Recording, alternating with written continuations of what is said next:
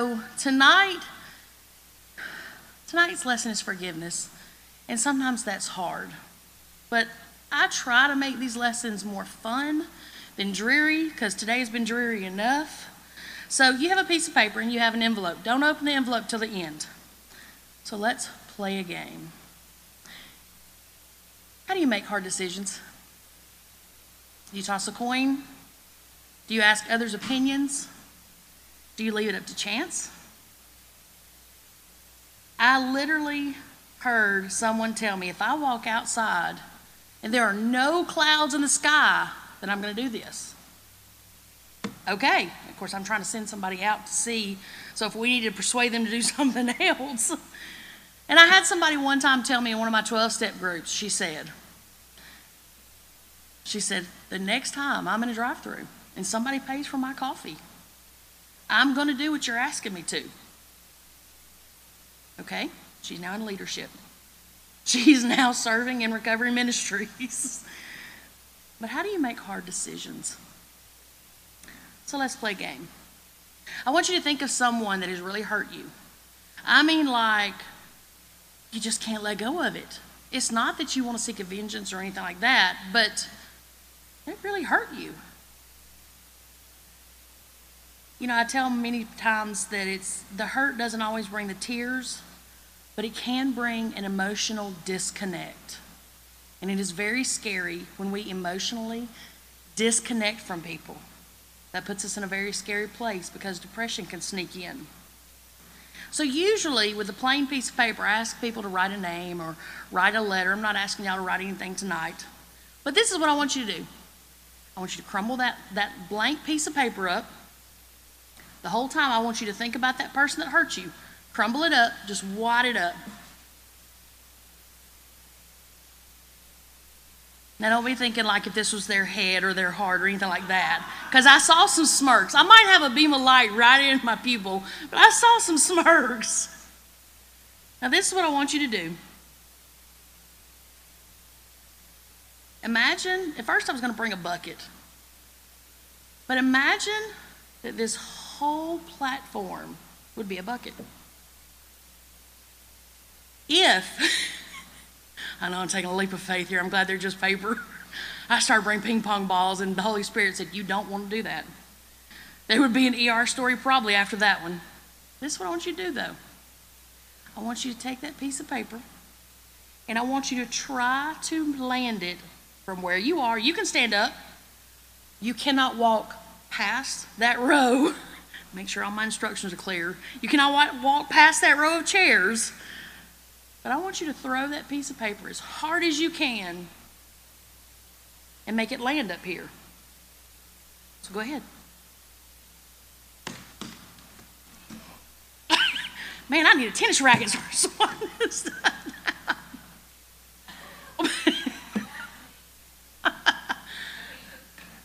right. I know, I feel like I need to get ready to swat yours down. Just swat it to the ground. So if yours landed up here, whoever it is that hurt you, you have no option but forgive them. Cut and dry. You have to forgive them. Now, I understand this is like a half hearted attempt. You know, it's kind of a weird, twisted game, but think about it. If somebody hurt you so bad, and we used this game to decide whether we were going to forgive somebody or not, if you told me ahead of time I had to ring a garbage pan, a garbage bucket to forgive somebody, I might go to the other side of this room just to make sure I couldn't. Say, I go, see, I don't have to forgive them. Those rules. I played by your rules. But I twisted those rules to what I wanted them to be. So here's the switch. What if you handed that piece of paper to the person that hurt you and you told them, you can get it up here, I'll forgive you. If you don't, I will hate you for the rest of my life. I will seek revenge 24 7. I think everybody would be lining up right where they're supposed to to make sure that it landed where it needed to, right? To force you into forgiveness. But forgiveness is not a forced thing at all.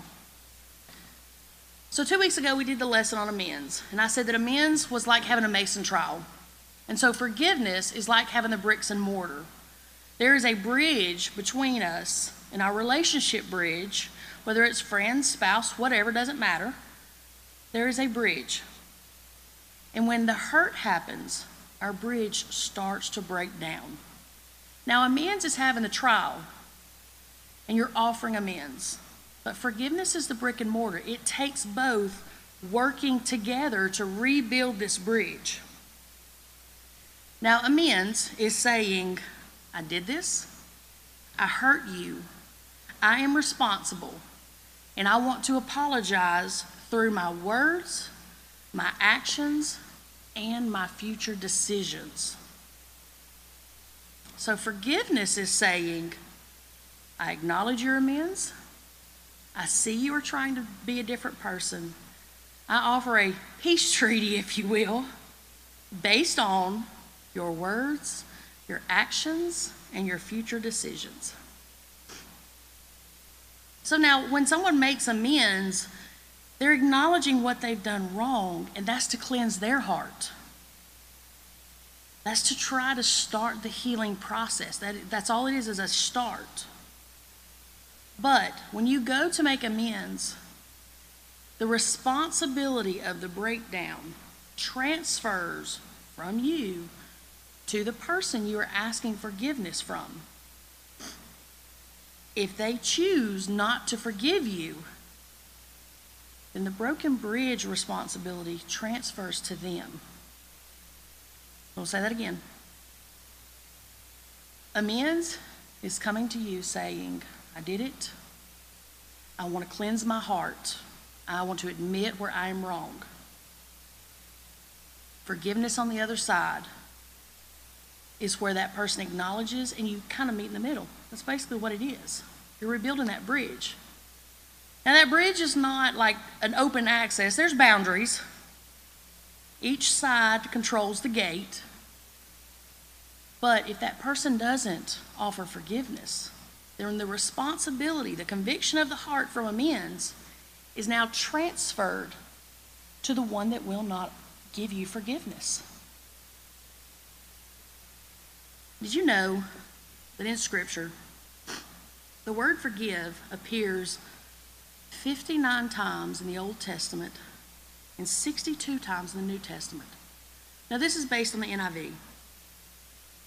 When we say the Lord's Prayer, we say, and forgive us our debts as we forgive our debtors.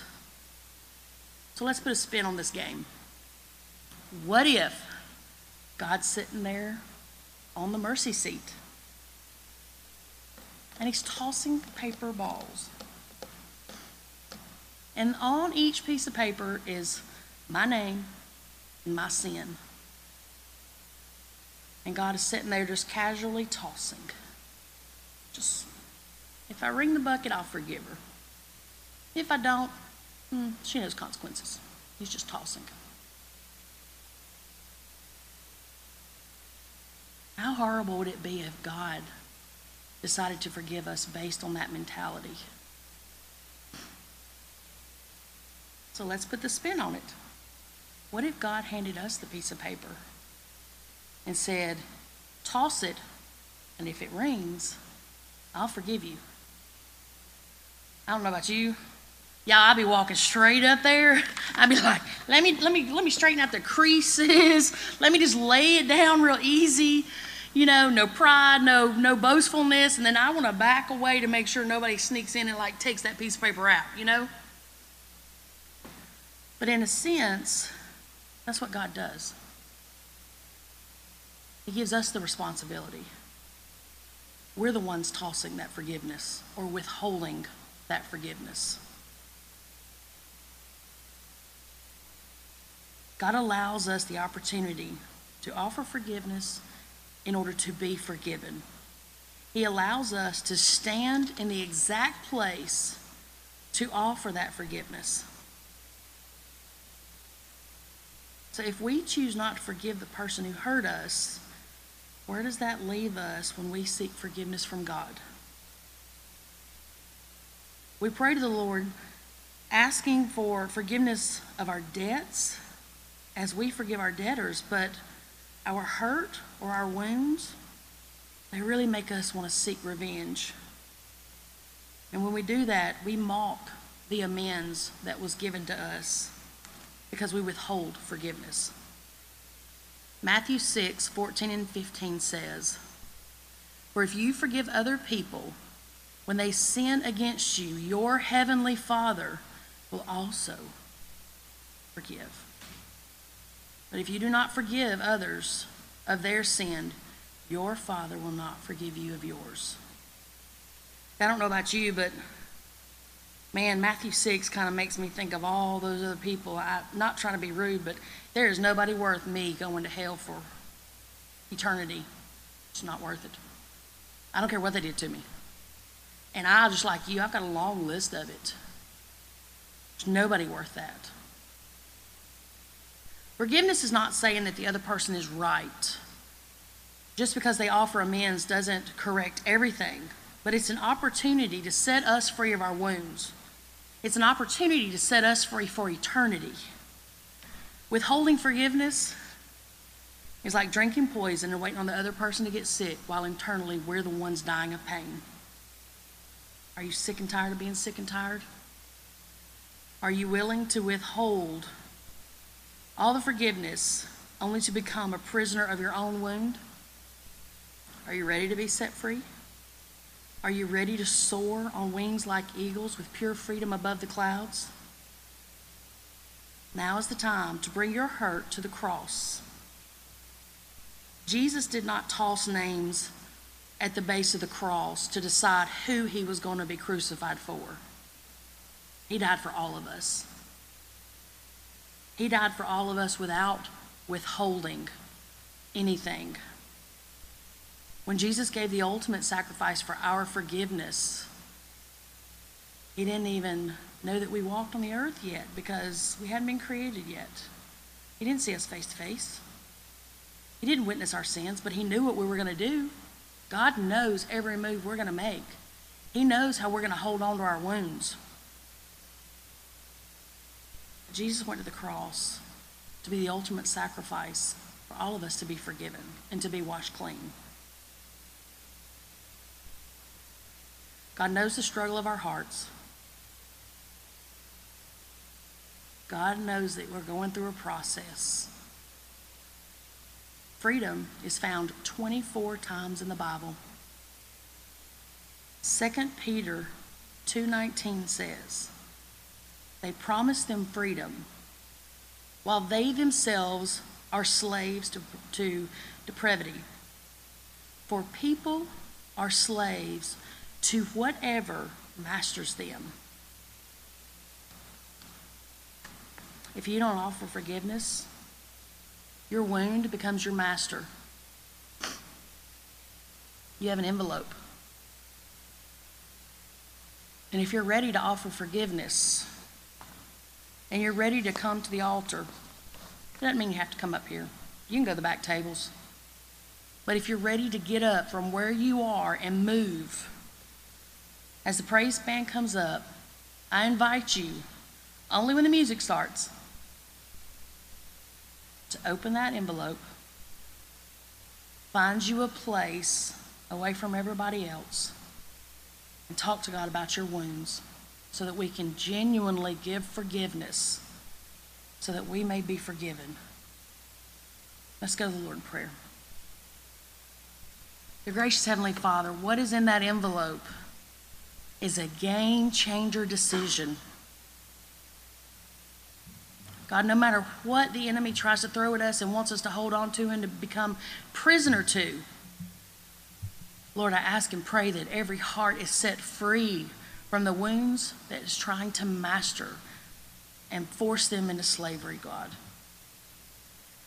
You've seen my struggle. You've seen me sit and cry when I wanted so bad just to see other people hurt an ounce of what they've done to me. And you said to me, Vengeance is mine.